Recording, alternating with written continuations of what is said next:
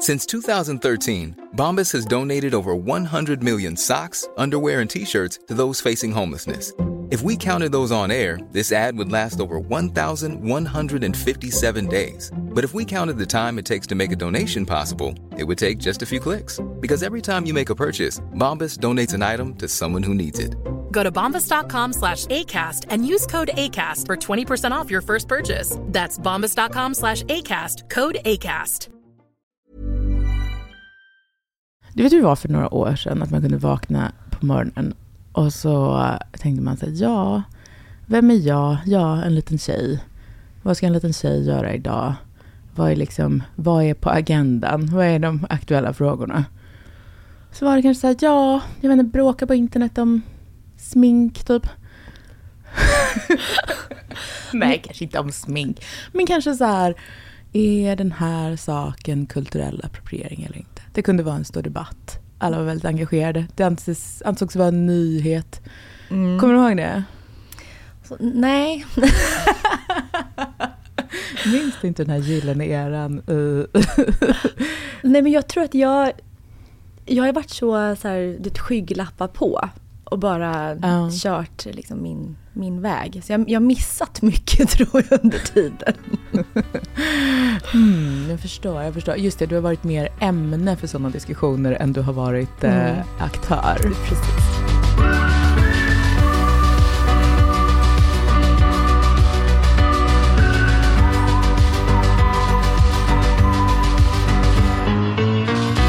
Nu i alla fall, jag känner inte riktigt att det är så längre. Nej. Man kan liksom vakna på morgonen fortfarande vara en liten tjej. Men det som möter en är liksom det här. Säkerhetsläget är kraftigt försämrat. Det leder mig också in på det säkerhetspolitiska läget. Och där är ju utvecklingen i vårt närområde fortsatt mycket allvarligt. Ja, men det är ju mycket allvarligt läge. Vi befinner oss, som jag brukar säga, i det allvarligaste säkerhetspolitiska läget sedan andra världskriget. Visst är det så här det är? Det är lite tungt att vakna på morgonen, eller hur? Och det är också så här det har varit nu länge. Man har ju inte liksom reflekterat över ens att det här, den här typen av vardag och händelser i världen skulle vara någonting som du och jag skulle få uppleva i livet. Nej, precis. Det var ingen som förberedde oss riktigt kanske. Nej, just att, att det finns liksom cykler i ekonomin, det är någonting som man, som man vet om. Mm. Att det kommer ske olika konjunkturer. Och, men just den här liksom krigssituationen och att Sverige tidigare valde att liksom rusta ner vårt försvar för att vi kände att vi kommer aldrig behöva tänka på det här. Nej, precis. Alla idag, höll med om att det var ja, självklart. Och idag så känner vi så här, vad var det för fel på Reinfeldt som valde att göra det här? Men vi tänkte inte så. Och skulle jag sagt att jag var för NATO för liksom fem år sedan, då hade jag blivit liksom lynchad. Ja. Exakt. Mm. Uh, just det, för du var det även då? Ja. Ah, okay. Mm. Mm. Och för kärnkraft. Mm. och det är sånt som man... Vi, vi liksom, moderater och muffar, vi gick runt och bara pratade tyst om det med varandra. Vi vågade, vi vågade inte yppa det högt. vi andra misstänkte att det var det ni höll på med, men vi orkade inte fråga. Jag tänkte på när vi åt lunch eh, i, i helgen och så hade och en, eh, en kompis till oss började prata om den här spionballongen. Mm. Då. Och jag hade varit lite off, jag hade haft en sån dag med barnen och var så här, Jaha, och hon sa, ja men det, det är världskrig nu, har du inte hört, har du inte... Jag tänkte jag så här, är det det igen?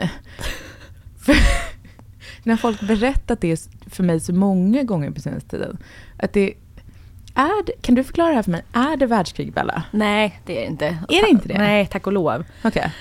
Men just i, i vår digitala värld så eh, är man ju så van att det kommer komma andra typer av sätt som man kan liksom kriga med varandra. Mm. Och därför blir det så konstigt när man vaknar upp och så läser man att det är en ballong.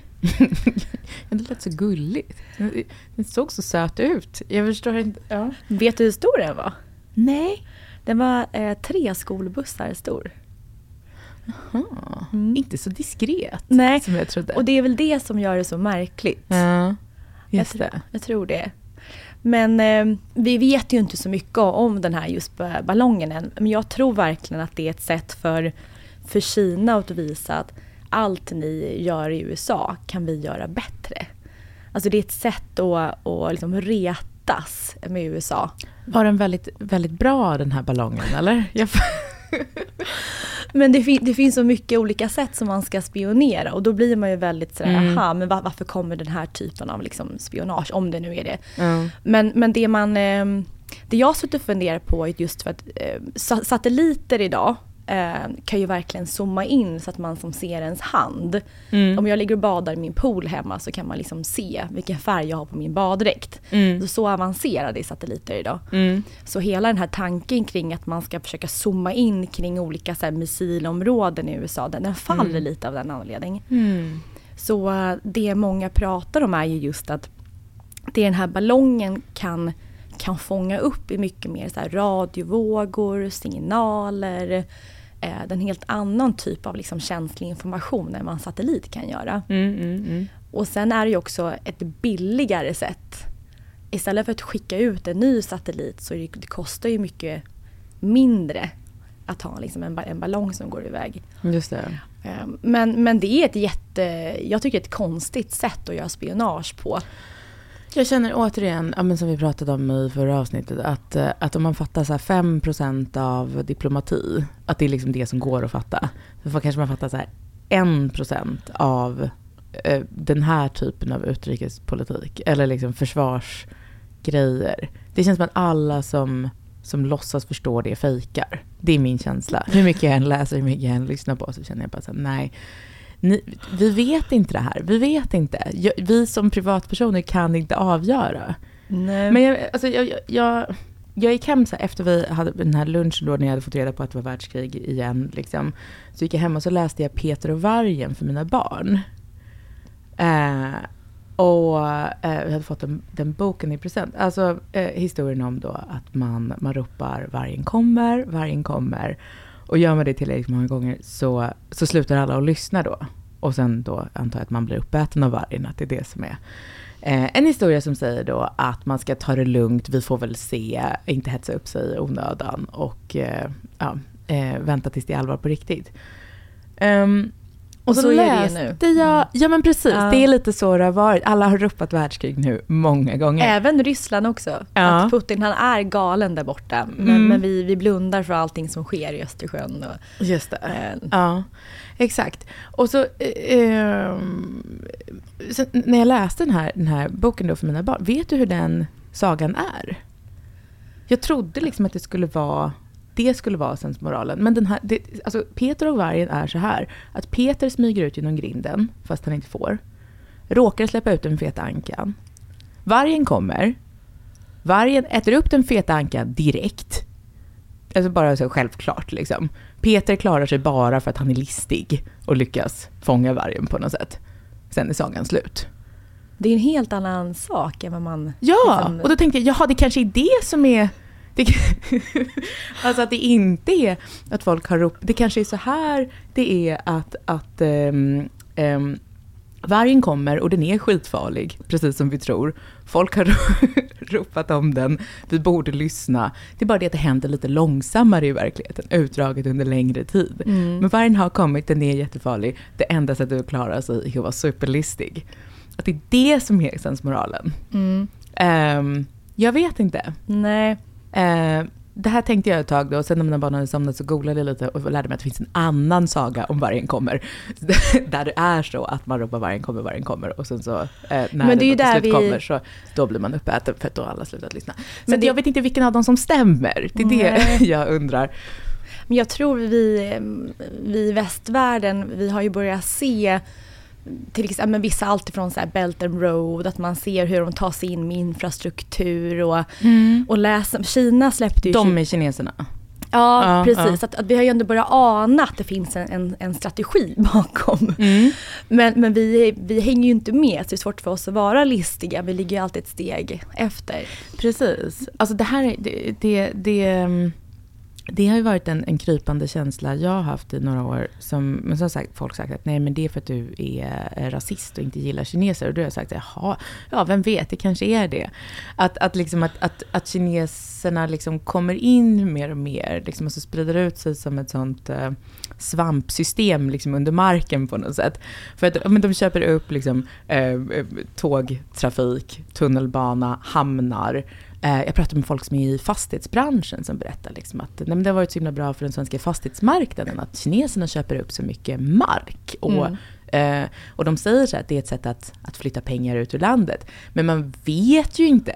Det, det kanske också är så att eh, vad ska man säga, som man kan köpa på sig aktier i ett företag, att man liksom smyger upp det tills man äger en så stor andel som man plötsligt har mycket att säga till om. Mm. Eh, alltså den där känslan, de vill ju köpa vårt 5G-nät också. Precis. De, ah. Precis, men och det som är så märkligt just för Kina har ju sin liksom listiga väg framåt men ja. en, ändå så släpper de då en, en femårsplan då, ja. så, som de liksom presenterar. Ja. Eh, vi pratade lite grann igår på, på brunchen att det är ju inte den här liksom Apple-presentationen på, på scen där man liksom det, drar det vad som kommer det. hända. Nej, Nej, och inte budgetpromenaden heller. Och, då, och de, har inte, de har inte som när jag gör en femårsplan, alltså en sån moodboard.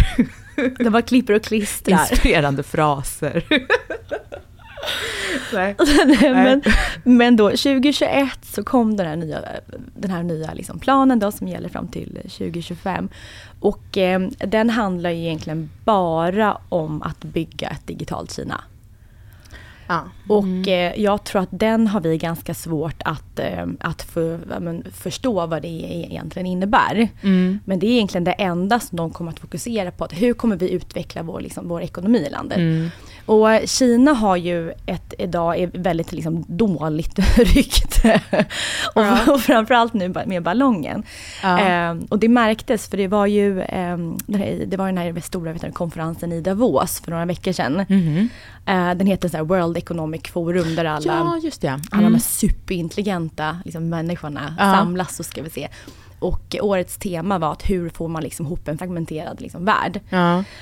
Um, och det jag tyckte var så intressant, för jag, jag läste då om att deras, eh, Kinas vice premiärminister heter, jag ska se om jag kan uttala rätt, ja, Lu Yiho. Ja, ja.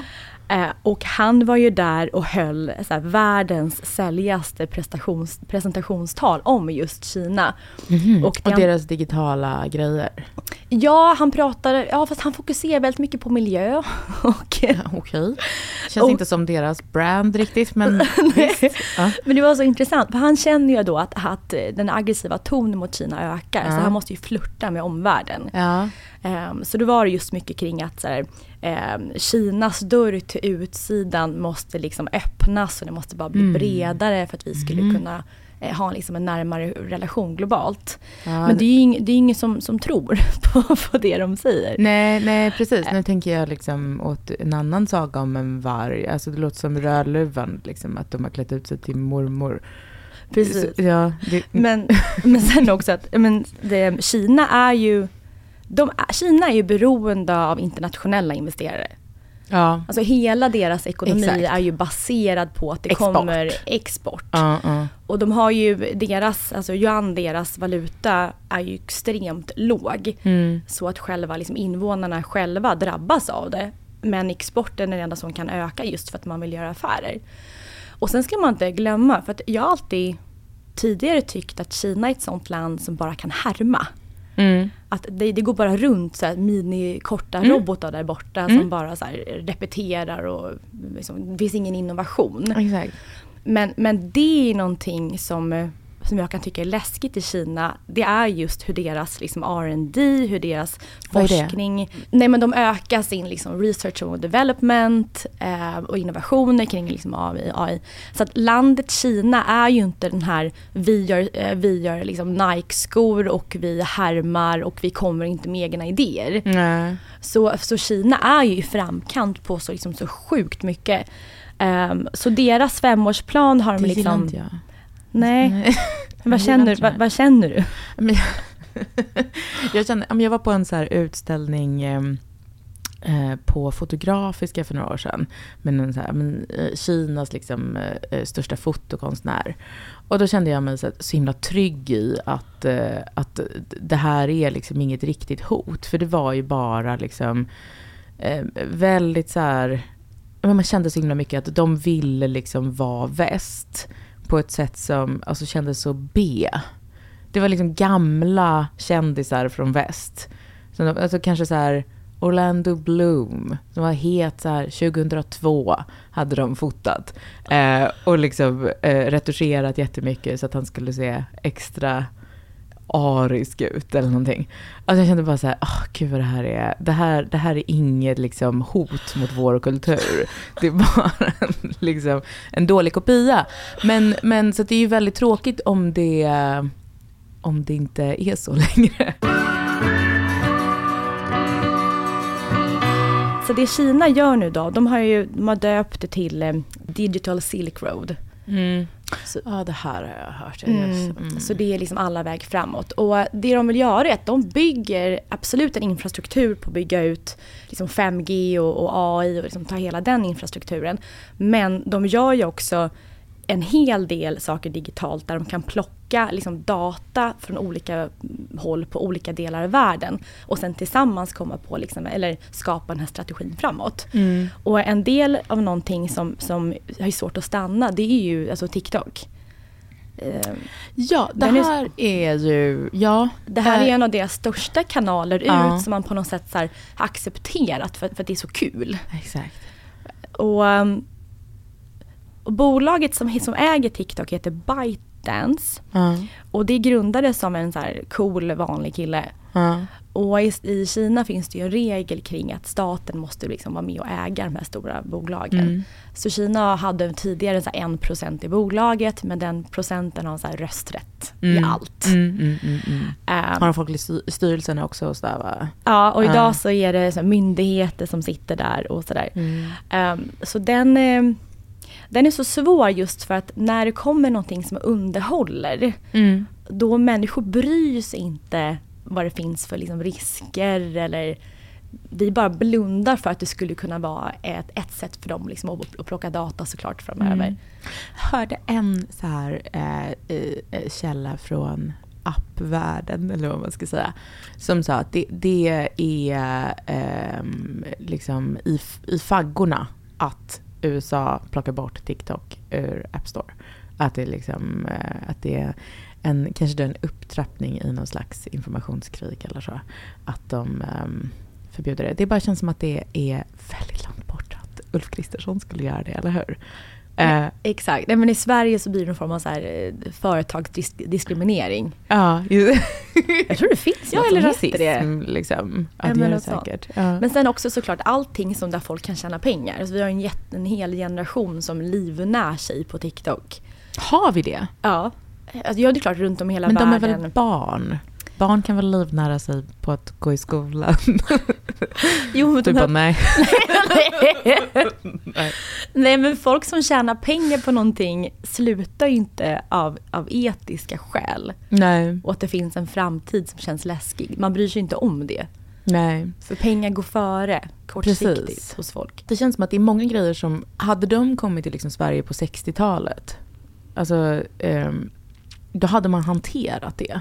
Hade TikTok kommit då så hade man liksom doserat det, på ett, portionerat ut det i befolkningen på ett sätt så att det hade blivit det, det, det, det, hade fillers blivit vanligt på 60-talet, då hade man sagt så här, alla får, okej, okay, vi bestämmer nu, det är en medborgerlig rättighet att komma upp till en femma på utseendeskalan. Man, eller man får, alla får två milliliter botox om året. Det är din liksom ranson. Eller, um, ja okej, okay, det här med liksom kryptohandel som folk sitter och förlorar massa pengar på på nätterna. Eller liksom blir spelmissbrukare. Eller, nej men det är porrmissbruk. Nej men det verkar inget bra. Vi stänger av liksom wifi i samhället efter klockan 22. Uh, eh, här måste vi hantera och stävja. Alltså, det, det, det, är så, det är så otroligt långt bort. Eller då TikTok. Det kanske är ett superstort säkerhetshot. Då hade man löst det på något sätt. Då hade, då hade men det här, kom, det här kommer ju liksom inte en svensk regering av idag göra. Det är som att så fort det ploppar upp ett nytt samhällsproblem, då blir det liksom bara vårt att hantera. Och där det är så då att att jag känner verkligen att ja, men jag kanske fattar en procent av Sveriges säkerhetspolitiska läge. Jag hör att det är dåligt, okej. Okay. Och vad innebär det att jag ska göra? Ja, vem vet? Vem vet? Eller är det bara Ulf som vill framstå som en stark ledare? Eller är det bara försvaret som vill kunna anställa fler kollegor som de velat göra i 30 år? Jag vet inte. Jag vet inte. Jag kan verkligen inte navigera det här. Jag tycker bara att det är lite för mycket begärt liksom, av det stackars svenska folket.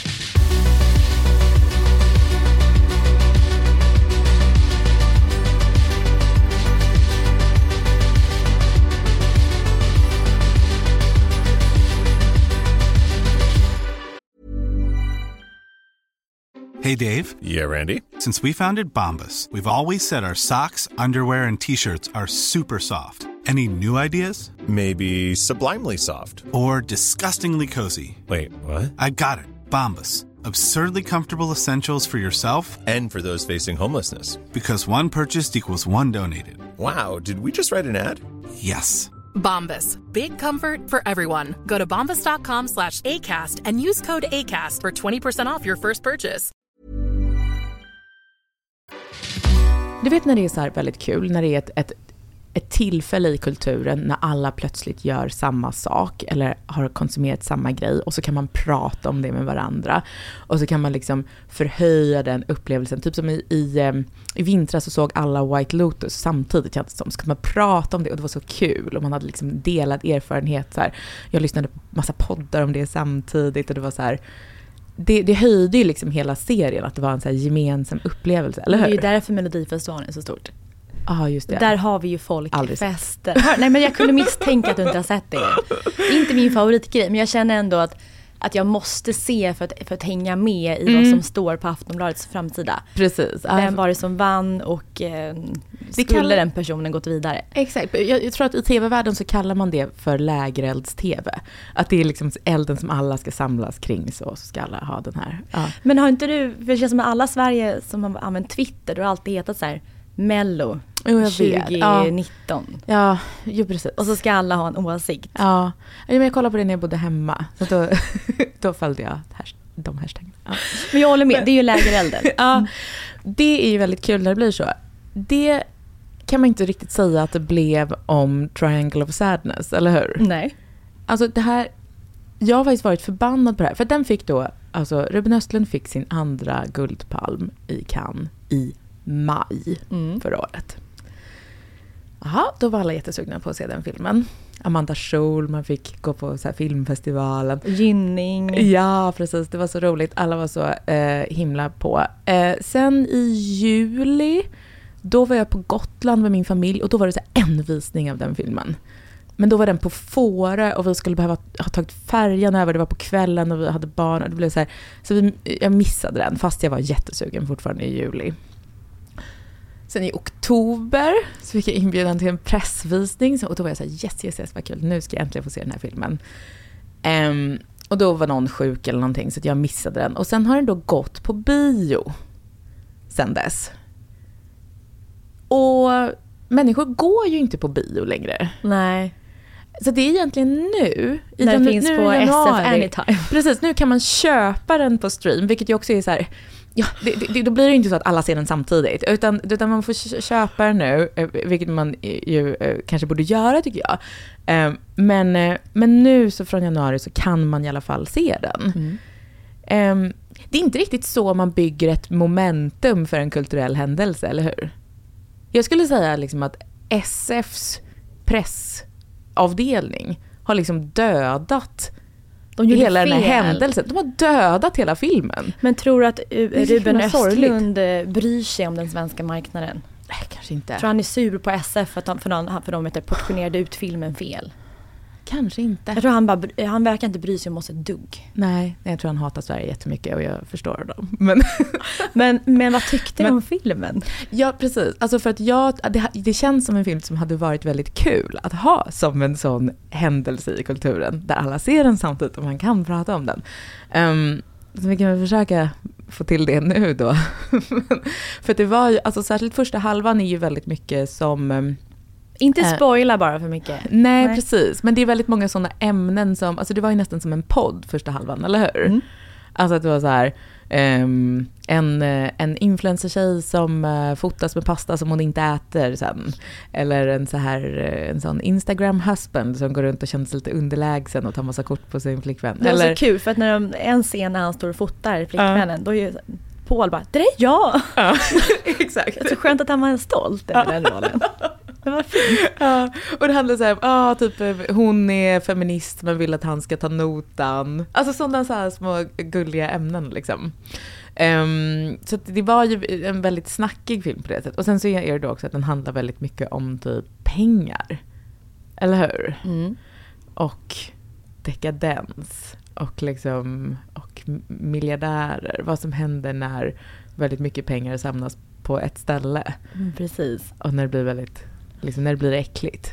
Ja, enkelt. för att mycket, för mycket av själva filmen är ju någon form av så här rikedomsproblem. Mm. Och bara tittar man på vad, liksom vad filmen heter och vad de nämner i början, att det är liksom triangle of sadness. Att det är ju en, en rynka i pannan där man behöver liksom spruta in botox. Har du hört det uttrycket eller har Ruben hittat på det Nu själv? Ruben hittar på det själv. Ja, han har det va? Mm. Eh, och det är så intressant just för rikedomsproblem är ju att man, att man ger ett namn till någonting för att, för, för att verkligen så poängtera att det här är ett problem på riktigt. Mm.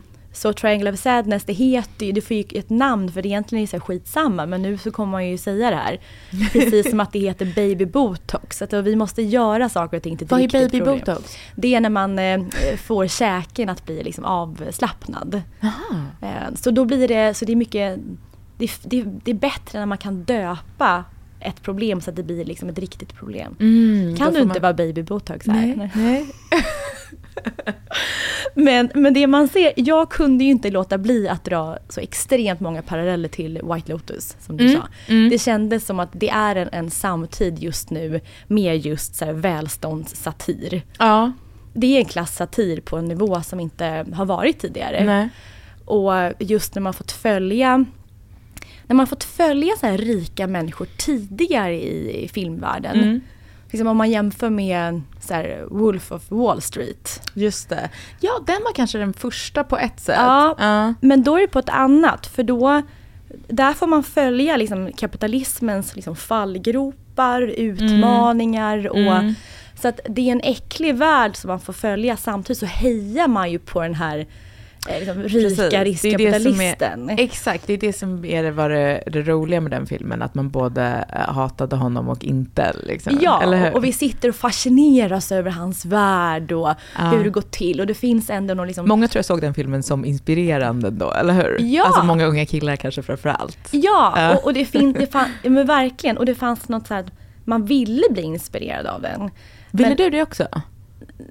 Ja, jag har nog, just i det, den fasen i livet så vill jag också strutta runt på Wall Street och känna mig viktig. Men, men, verkar ha så trevligt på sitt kontor. ja, men, men dagens, liksom, vår samtids sätt att följa de rika människorna är ju att vi inte vill följa, att vi gör liksom, eh, narr av det och, och, eh, och skrattar åt det. Ja men precis. Och det, men, och det, det fanns ju en så här, för i början tänkte jag säga bara gud, är det här liksom, ehm, eh, är det här eh, allt det är? Att det är just en liksom, ehm, vad ska man säga, att det är hans eh, hat mot liksom en, eh, ett samhällsfenomen. Alltså är det det det Ja. är? Är det liksom, ja men ja, jag är inte helt säker. Du tror inte det? Nej, för att det var en grej jag tänkte på som är att den, den absolut mest, eh, eller den, den charmigaste karaktären i hela filmen är ju, eh, Gud, vem är det? Åh, vad spännande att höra. det är ju den ryska kapitalisten. Ja, oh ja. Nej, men det håller jag med om. Eller hur? Ja, ja. Eh, han ser underbar ut, han är liksom rolig. Han är, och man gillar honom för att han är, ehm, fast han är då miljardär så är han också en hustler. Mm. Och folk, man gillar liksom en hustler. Man är, jag, ska, eh, jag kan spela upp en låt. So what do you do? I sell shit. I sell shit. fertilizer for agriculture. so, so in the in the beginning of 80s, I was uh, only CEO in one uh, agriculture combinate called, you know, 100,000 uh, uh, pigs, 2 million chickens, and uh, get some uh, kind of monopoly, you know. You can call me the king of the shit here. it was, Alltså, ja, men för, för, för att fast det här är liksom en film då som på ett sätt verkligen handlar om liksom hur kanske hemska människor blir av att ha ett övertag mot andra. Eller liksom hur, hur eh, det är osunt med liksom den här typen av rikedom. Liksom. Att det gör, framkallar någonting där man liksom börjar köpa människor. Man liksom använder sin makt på ett så här obehagligt sätt. Och så. så alltså, det är ju samtidigt så finns det ju andra sidan av myntet är ju att den här, alltså ehm, en, en man får någon slags känsla av vem den här ryska kapitalisten var när han var yngre, tycker jag. Att då var han liksom eh, på ett sätt det sundaste som finns, det vill säga en, en ung människa med energi som vill ta sig fram i världen. Förstår du vad jag menar? Nej. Inte? Nej men för jag tänkte att, jag bara, det här är en film som, jag tycker att det här handlar mycket mer om typ åldrande. Alltså att det var så här, um, att, att, uh, att det, det är sunt uh, med att vilja liksom åstadkomma någonting. Det är sunt att vilja bygga någonting. Det är så liksom rika människor börjar sin resa. Det, det, det är sen, det är när de blir gamla och mätta och sura och liksom isolerade på såna här små konstiga platser som den här jotten de är på. Liksom.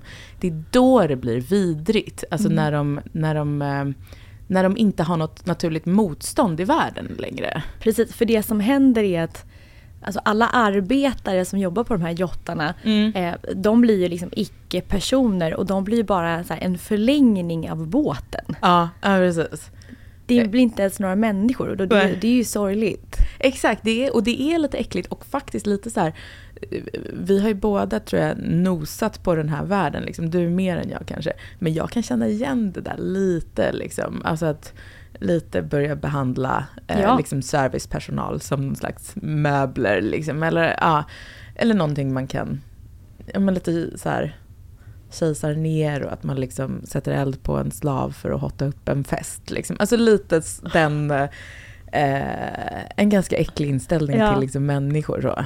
Um, men, men Rubens, den här filmen då, det är ju ett verkligen så här, ett, ett fuck you till hela överklassen som beter sig så här. Han vill verkligen visa på att det här mm. är ett hemskt. Och precis som att han ger kaptenen, så säger, kaptenen säger ju i manuset så här att medan du simmar i överflöd så drunknar resten av världen i misär. Och just de, man ser ju det här att simma i överflöd blir då liksom bokstavligt i den här, ja. för de simmar i alla möjliga vätskor och ja. champagne liksom ja. inblandat. Um, så, så där skiner ju hatet igenom. Men, men jag skulle säga att det här, det här hatet, att det inte är Wolf, um, Wolf of Wall Street utan blir så här, det är att just att sociala medierna har ju liksom förstärkt över hur rika människors liv ser ut. Mm. Förut så kunde vi bara gissa att det kom in en betjänt med ett par vita handskar och gav mig liksom kopp te, så här downtown Abbey i världen. Mm, mm. Men nu ser vi verkligen att de här jottarna finns, den här servicepersonalen mm. finns och man går runt i de här kläderna. Mm. Eh, och, och det tror jag har gjort att, att det har blivit den här motreaktionen. Eh, och jag ser snarare som den här filmen och även White Lotus som att det är någon form av så virtuell, digital fransk revolution. Ja. Att man ja. säger så här att det räcker nu. Vi ja. vill inte ha det så här. Att vi halshugg dem digitalt. Ja, men det är som när, när eh, Beyoncé så uppträdde i eh, Dubai eh, för ett par veckor sedan. Och jag tror hon fick kanske 35 eh, miljoner dollar, jag tror det var det. Eh, för det, för att uppträda för liksom en, en liten utvald publik på ett, liksom ett jättestort hotell med liksom, som hade så här många, liksom, varje svit hade en egen infinity pool. Alltså det var så väldigt liksom, extravagant. Och jag kände bara så här, fy fan vad, vad äckligt det här är. Liksom. Jag, jag är inte alls avundsjuk på de som fick vara där. Eh, utan jag känner att, att just det här, det här är liksom ett, ett snusk. För det blir, det är liksom ett, ett eh, att det dokumenterades, att det delades, att det spreds gör att det blir en sån uppvisning också. Eller hur? Som mm. gör det väldigt... Eh, alltså det, jag tycker det bara känns lite, lite äckligt just. Alltså, för att min instinkt är ju att varken bli inspirerad eller att identifiera mig liksom med de stackars slavarna eller vad man ska säga som liksom hoppas på att få massa dricks om de ler tillräckligt stort och häller upp tillräckligt mycket champagne. Liksom. Utan ehm, eh, det är ju bara att jag vill bara hålla mig så långt bort ifrån det här som möjligt. Jag vill hålla mig så långt bort från Beyoncé som möjligt, så långt bort ifrån de här liksom, saudiska prinsarna eh, och från den här jotten. Jag vill liksom ha ett helt, alltså vara i en helt annan del av världen. Där man kan få vara då en liksom, man kan, man kan få vara en hustler. Man kan få behålla den delen av, av liksom ekvationen. Men, men då bara hoppas att det aldrig går så bra så att man blir en sån här miljardär. För att då hoppas att man inte blir. Men jag hade ju stora drömmar om att få hänga på de här jottarna bland, bland eh, och få liksom överflöd av pengar och få stå jag där. Lite haft det tidigare också. Ja, ja, men, ja, men jag, det var inte så länge sedan heller för min del. Nej. Att jag kände wow, jag fick åka ner till, ja, men till Cannes filmfestival och det var en sån gala, Vanity Fair, vi åkte till så Eden Rock, en sån mm. känt hotell mm. i Antibes. Så, så jag sen tänkte wow, nu är jag på väg in i den här smeten och mm. kände någon form av så här eufori kring att ja. bli en del här. Och just att jag stod där och fick inbjudan till Elton Johns gala. Och mm. vet, jag kände mig så här mäktig. Mm. Verkligen mm. så här, hej då Sverige. Mm. Men sen när man väl befinner sig i de här miljöerna, det man märker är att, att hjärnan liksom krymper för samtalsämnena blir så extremt nischade. Visst är det så? Ja, det här är... Ja. Jag hamnade i ett samtal, kommer jag ihåg, med några tjejer där det liksom kanske under en timmas tid diskuterades kring fettsugning av knän. Det är väldigt...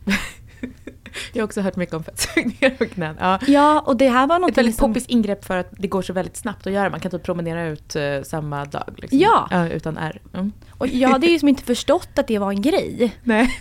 Så jag tror att man, ja, varje gång jag var i ett sånt sammanhang så gick jag alltid därifrån och kände mig lite fulare. Ja, ja. För man kommer på sig grejer med sig själv. Ja.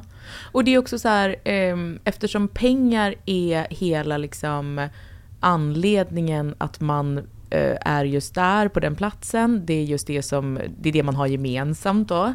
Eh, de här människorna, mm, det är inte någonting annat. Det är inte nationalitet eller, eller värderingar eller någonting, utan det är just stålarna. Att det blir så himla viktigt. Så att det, det, det, det överskuggar allt. Mm. Och att det kanske också är en viss typ av människor som trivs i den miljön. Att det är de som det, tycker att det är Det är bara nyrika som trivs i den miljön. Ja, alltså det... det... är bara Novorish där. Det är inga med tjusiga namn för de sitter ju och kör sina Sabar och liksom nopprig tröja. ja precis, men ja, för det, ja, det säger för sig emot min, mitt, uh, mitt case då att det här skulle handla om åldrande. Att det, det är viss, vissa, vissa av dems åldrande.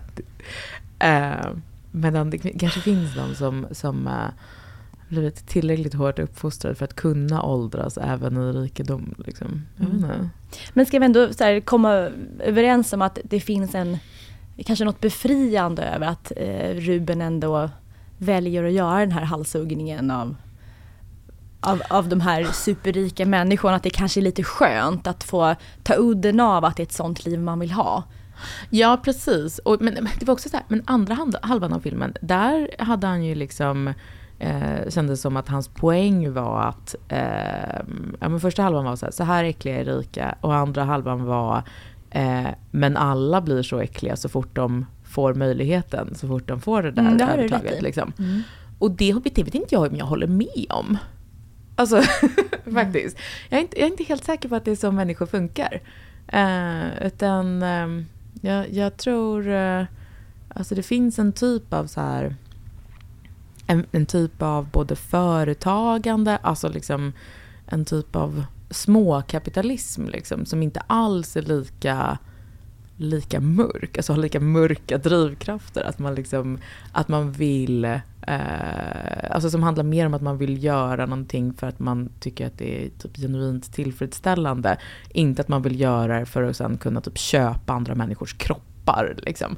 Alltså, majoriteten är ju så. Att, Eller att man vill, för, framförallt idag, tittar man på hela näringslivet i världen idag så handlar allt om social impact. ja, ja. Du kan inte överleva med ditt bolag idag om du kommer och du vill säga, sälja shit. Nej men precis.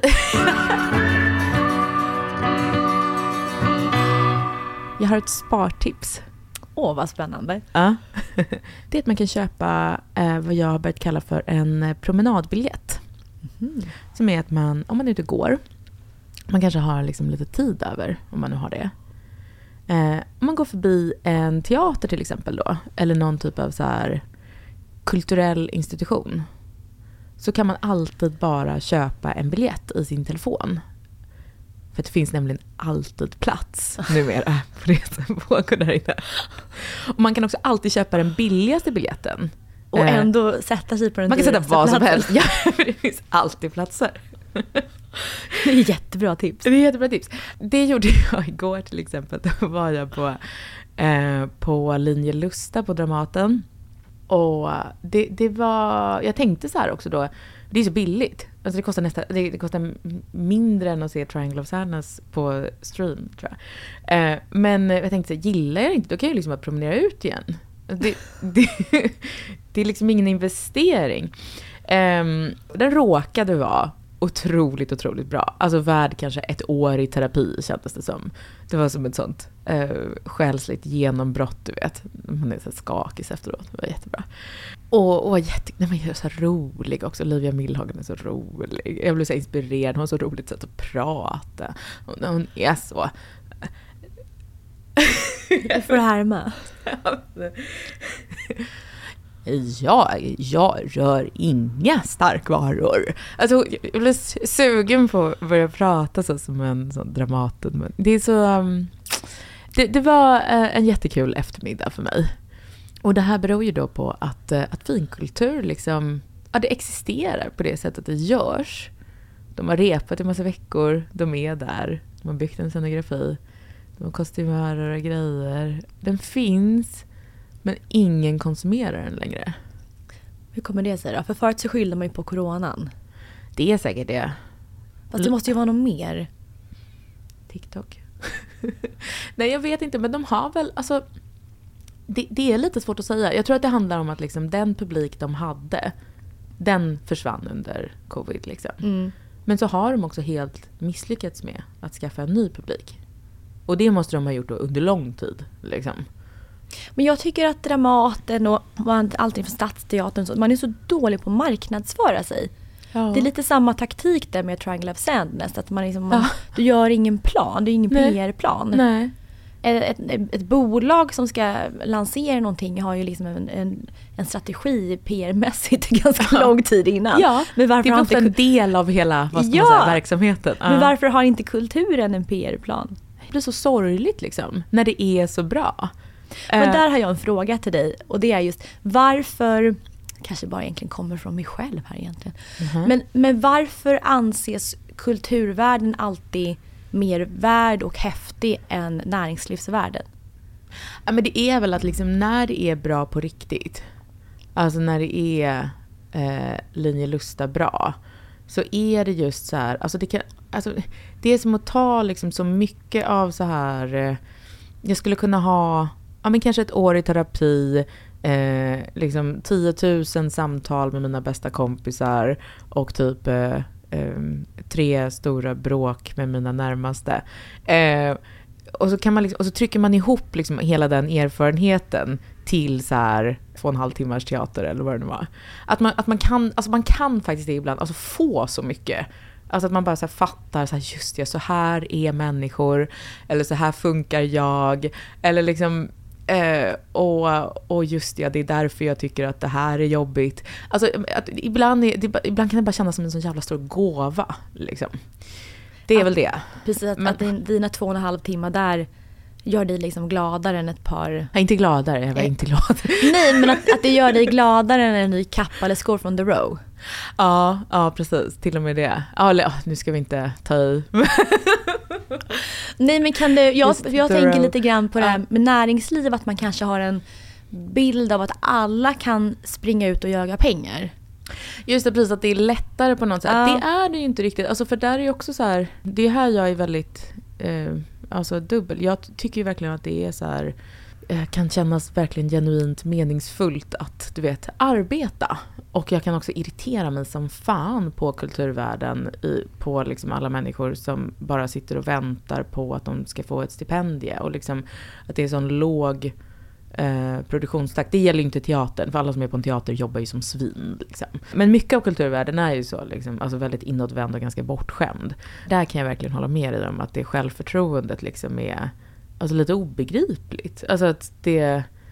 Och också så att de lite missförstått livet. Fattar inte att det är kul att göra saker också. Alltså att det är lite, lite ens uppdrag att så här, alltså kanske särskilt som, som konstnär, som kreativ människa, att man måste liksom hela tiden eh, ta sig fram också.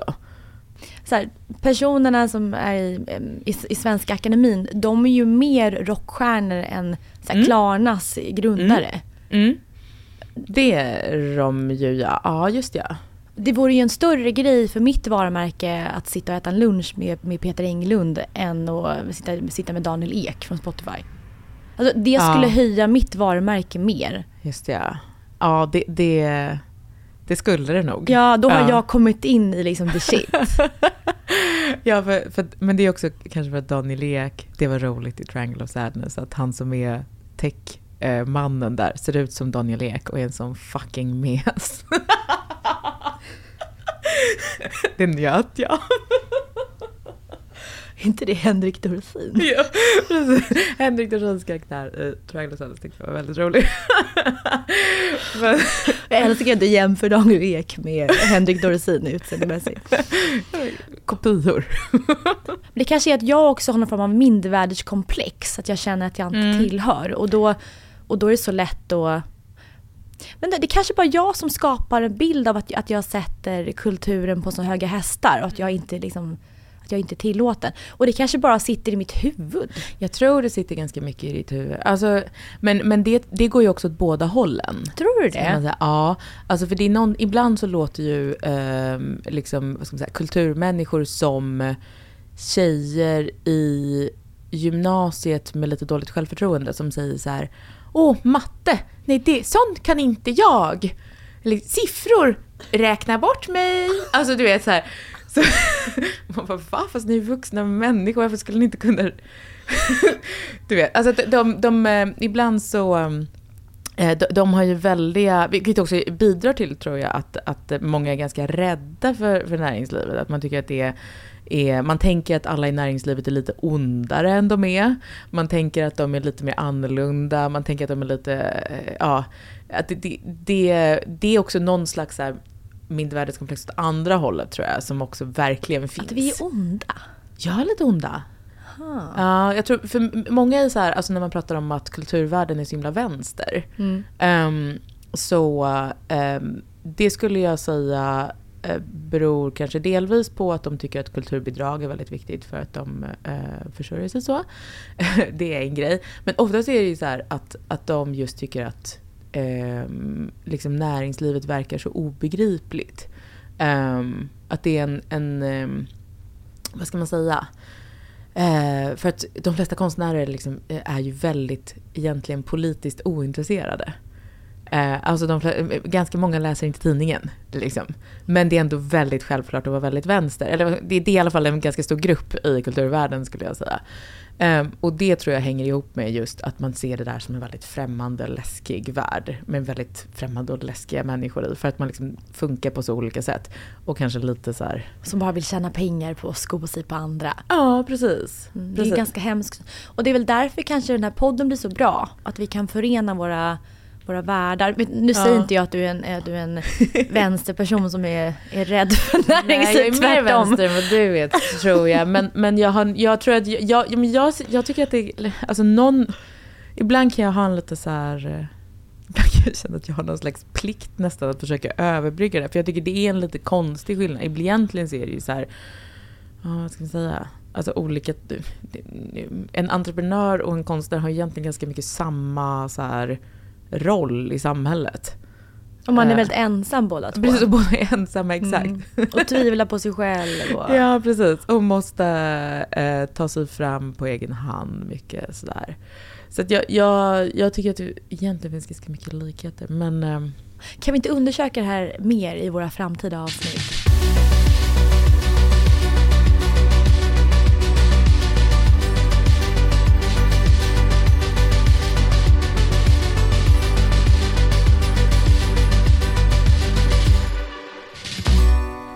Du vet att jag ska flytta från Östermalm snart? Jaha. Ja. Du sa det igår när vi var på Rish, så snart är livet slut och jag kan vandra ner här och ta ett glas vin. Att jag liksom slinker ner så. eh, ja. För det är en identitet, att man slinker ner på Rish. ja, precis. Att jag alltid kunnat gå så överallt eh, och sådär. Tog med min dotter på sparkcykel. Ja, så att det inte det är inget avstånd liksom. Jag tror villalivet gör en lyckligare. Ja, precis. Ja, jag- det, för det, precis. Jag kommer bli villamamma som du. Liksom. Det, ja, det, det, vi får se. Önskar, Vi önskar dig lycka till. Ja. Men, och den, men den här vändan så har jag bott på Östermalm då i, i över ett decennium. Då, en ganska stor del av mitt liv. Mm, Och jag känner så att inte så jättemycket har hänt med Östermalm. Det är liksom ganska mycket som det är. Mm. Att liksom Carl Bildt går runt på Karlaplan, det har han gjort sedan 50-talet. Alltså det är liksom, det är bara så. När jag, kanske i början, jag, eh, så, så då var Schulmans nere på Stureplan, nu är de alltid i Östermalmshallen istället. Att de har flyttat sig några hundra meter liksom. Men, men det, är ingen, det, är inte så, det rör sig inte så jättemycket på sig. Men en grej är, har ju faktiskt hänt och det är ju eh, det som händer i stadsbilden är inte kanske som fördomarna säger att det är innerstäderna, att det bara är espresso house och mäklarkontor. Du vet sådär som folk säger. Utan det, det som är i stadsbilden är ju att på Östermalm i alla fall så ligger det det som kallas estetiska center överallt. Um, och det Baby kanske- botox. Exakt. Och, ehm, och plus liksom alla de, förutom de estetiska centren. I början trodde jag att det var någon slags kulturinstitutioner. Jag bara, jaha, ett centrum för estetik, vad roligt. Så visade Vad fint att se. Åh. men sen, men sen är det också alla hudterapeuter och frisörer och så, de har ju också sprutor nu som de kan slita fram liksom, om det är någon som är sugen. Så att det har ju faktiskt hänt. Ehm, och det har man diskuterat lite grann, men det finns ju lite motsvarande grejer tycker jag har hänt i killvärlden. Mm. Jag läste en artikel i eh, The Business Insider, i den tidning du läser ofta. Ja, ibland. Ibland. Ja. Ja. Ibland ganska rolig. Ja. Ja. Men det var en, en som bara kallades eh, This Biotech CEO. Ehm, jag vet inte vad hans biotechföretag gjorde. Eller liksom men, men det är så man pratar om folk i den tidningen. Ehm, och ehm, eh, det han hade gjort var att han hade föryngrat sina organ genom sina nya vanor och ny teknik. Eh, för man kan naturligtvis tydligen mäta organs ålder ehm, på olika sätt. Han hade föryngrat sitt hjärta. Han hade föryngrat, eh, hans, hans, ehm, för han var 45 egentligen. Hans hjärta var tror jag fem år yngre. Eh, och hans lungor var tydligen de var typ som en tonåring. Lungor är tydligen lätta att hålla fräscha. Liksom. Och han la då ja, men kanske så två miljoner dollar om året på det här. Oj, jäklar. Ja, och, ehm, och det var då att han, han åt liksom bara veganskt och han... jag tror, han, jag tror faktiskt det har samma idé som jag har nu. Jaha, det finns en baktanke.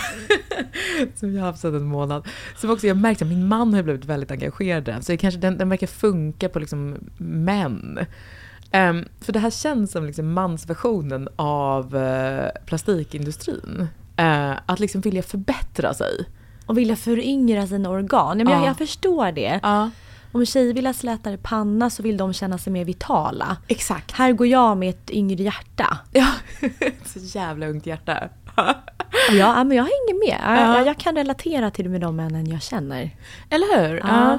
Och, och att det liksom handlar om... ehm, eh, jag skulle säga att det, kän, det känns också som att det är typ lika så här, vad ska man säga, kontroversiellt som, som eh, plastikvärlden. liksom, Fast att det, är det det? Är det inte på något sätt att man blir glad av att man kan föryngra sina lungor? Att det bara känns så här, Jo, vad, åh vad bra. Men om han skulle promenera in här, den här 45-åringen med sina 18-åriga lungor, eh, så tror jag folk skulle bli liksom lika irriterade som när det promenerade in liksom eh, en, en av systrarna Graf på 90-talet. Att det var så här, det är på något sätt fult liksom, att ta så mycket av världen i sina egna händer. Mm. Eller hur? Ja, precis. För man drar alltid till någon så här att eh, för att han har bättre lungor så kommer andra få det sämre. Ja, just det. Men så funkar det ju inte. Nej, så funkar det inte. Nej, precis. Alltså för att, för att jag, jag, har ju liksom, jag tror att det är för att jag har varit gravid och ammat i så många år, så har jag liksom inte, då får man ju inte göra några, man får inte ens göra botox liksom. Så jag har liksom aldrig övervägt det för mig själv. Och det gör att jag inte riktigt så här, men under tiden så har- märker jag att nästan alla andra har ju liksom eh, gått med i det här i olika grad. Både män och kvinnor känns det som. Att man liksom tar sitt öde i sina egna händer. Vilket kanske är då någonting positivt i grunden. Men det finns ju också någonstans där det blir liksom sjukt, eller hur? Ja, det kommer ju, jag som gillar eh, tech och forskning, det kommer ju nu med full fart det här att vi är bara något år bort från att ha egna chip i huvuden. Ja. Som kan verkligen förbättra vår hälsa. Ja. Till exempel så har man ju sett eh, Elon Musk har ett bolag som heter Neuralink som startades för så jättelänge sedan, tror jag var 2016. Och där har man kommit på att det finns ett chip som man kan stoppa in i hjärnan och den sänder ut såna elektriska impulser som, som botar just depression eh, jättebra. Ah, nej, alltså det är på riktigt så att man blir liksom låtsaslycklig. Nej, alltså jag gjorde Nej. en elchocksbehandling när jag var deprimerad. Ja, det. Eh, och det är ju en ganska så avancerad grej, du befinner dig på sjukhuset flera veckor. Ja. Och här har man då kommit på att det här lilla chippet kan liksom slå ut de här elektriska impulserna vad säger man, av sig själv. Eh, så det, man har, det, man, eh, det som är så häftigt idag är att man tror att man kommer kunna eh, få in liksom chip och liknande eh, där hjärnan kan styra själva det tekniska. Mm, mm. Och det är häftigt för det man kommer kunna göra är också då som man forskar mycket kring eh, det är att eh, få igång synen när man är Ja, blind. Det. Alzheimers, för det är också någon form av du vet, så här, hjärnaktivitet. Ja. Så eh, det, det finns ju något... Och jag har ja, anlag för Alzheimers, nu blev jag ja jätteglad. men gud vad bra. ja, ja, vad hemskt. Men så att, eh, det finns ju det här att, att, eh, att man kan bli väldigt, att det är läskigt med det här koppla in så kallade robotar i kroppen. För typ tio år sedan så träffade jag någon som var så här framtidsforskare, presenterade han sig som. Det är också så här, det är som när någon är en biotech-CEO. Vad betyder, jag vet inte vad det betyder, men i alla fall. Det, eh, han, han hade en så här medaljong runt halsen. Eh, som hängde liksom utanpå hans kostym, som var väldigt synlig, så ganska stor. Eh, så det var meningen att man skulle fråga sig vad är det där? Eh, och då gjorde jag det och då berättade han eh, för mig med liksom mycket energi eh, om att eh, det att han betalat ganska mycket pengar för att om han liksom dör, alltså han kanske 40, eh, men, men när han dör eh, så ska han, oavsett var och hur, så ska han snabbt som fan liksom hämtas och fryta, frysas ner till 200 minus eller vad det nu var, för att bevaras då så att han, när tekniken har kommit så långt så ska man liksom återuppliva hans hjärna och så ska den hjärnan då köra runt på någon liten ställning eller någonting antar jag och vara eh, så ska han få fortsätta leva då. Eh, på och då, då tänkte jag så här, "Oh, det här är jag en, det är inte en shopping jag är jättesugen på kände jag då. Det här är en Triangle of Sadness Ja, yacht-aktivitet. li- precis, lite. Det här är kanske inte, det här är kanske inte så sunt kände jag bara. Men jag tror att det handlar också om hur man, hur man ser på det. Den äldre generationen eh, blir ju livrädda och tänker just på dystopi när man kopplar in just AI, robotar i kroppen. Medan jag är en sån här stort fan och ser exakt vad man kan göra med genredigering. Och det är så coolt för att det var två kvinnor, jag tror det var att det var på Umeå universitet för 2012 eller länge jag kommer inte, tyvärr inte ihåg vad de heter. Men de eh, har ju fått massa priser just för att de kom på en otroligt häftig grej man kan göra just med genredigering. De, eh, ska vi se, jag fick faktiskt googla vad det ordet heter och det heter CRISPR eller CRISPR. Och det de tog fram var en gensax. Så att den här gensaxen Ja, det här låter bekant. Ja, Mm, ja. Det är så coolt för att den här gensaxen kan gå in i eh, virus och klippa loss eh, och få bort grejer eh, till exempel då på, mm, på, ny, på människor eller om det är på djur Mm. och få bort defekta saker. Och de har testat det här på en, en gris tidigare. För man, man börjar ju där innan Ja. man går över på människor. Eh, och det de gjorde då, det är att en gris, jag vet inte om just om de här två kvinnorna som gjorde det, jag tror bara att de använde själva tekniken. Men det finns en gris då som de döpte till en viropig, Ja. alltså miljögris. Ah. Och det de lyckades göra med den här gensaxen då är att man kunde klippa bort och göra om, alltså koda om eh, dens DNA. Så att grisen tog upp mycket mer fosfor från sin föda än vad liksom kossor och grisar brukar göra. Mm. Och det gjorde att det kom ut mindre fosfor i av själva avföringen och Ja, eh, ja. gaser. Som då förstör mycket i vårt samhälle.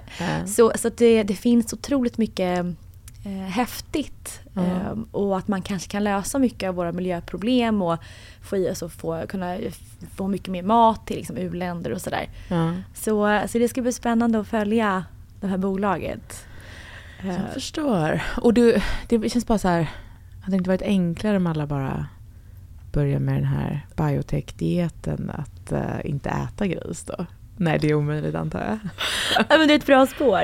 Men, men det är så himla, det är någonting som är så typiskt oss människor, är att allt som digitaliseras eller liksom blir AI-styrt eh, startar alltid med det som människor anses vara nöje och inte där behovet finns. Ja, just det. Eh, så till exempel att allt som digitaliserades var ju så här, först ut var ju så här digitala kasinon. Ja, just det. Bli spelberoende jätteenkelt hemifrån liksom i kalsonger, Ja. popcorn bredvid.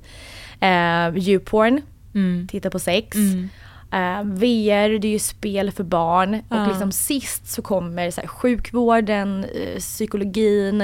Eh, verkligen sist kommer allting som rör kvinnohälsa. så det började så tråkigt att det börjar liksom åt, åt fel håll.